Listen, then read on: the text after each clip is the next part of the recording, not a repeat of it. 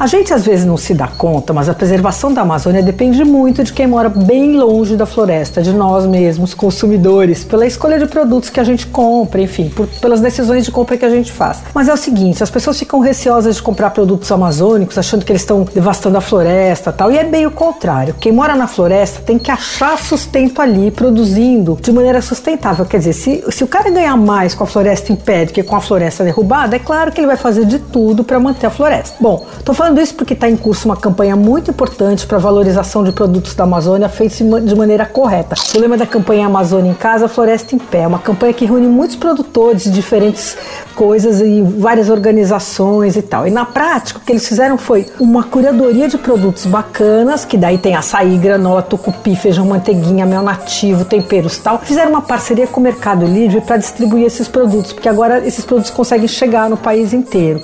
Entra no site do Mercado Livre e procura na seção de produtos sustentáveis, tem tudo lá. Você ouviu? Fica aí. Dicas para comer bem em casa, com Patrícia Ferraz.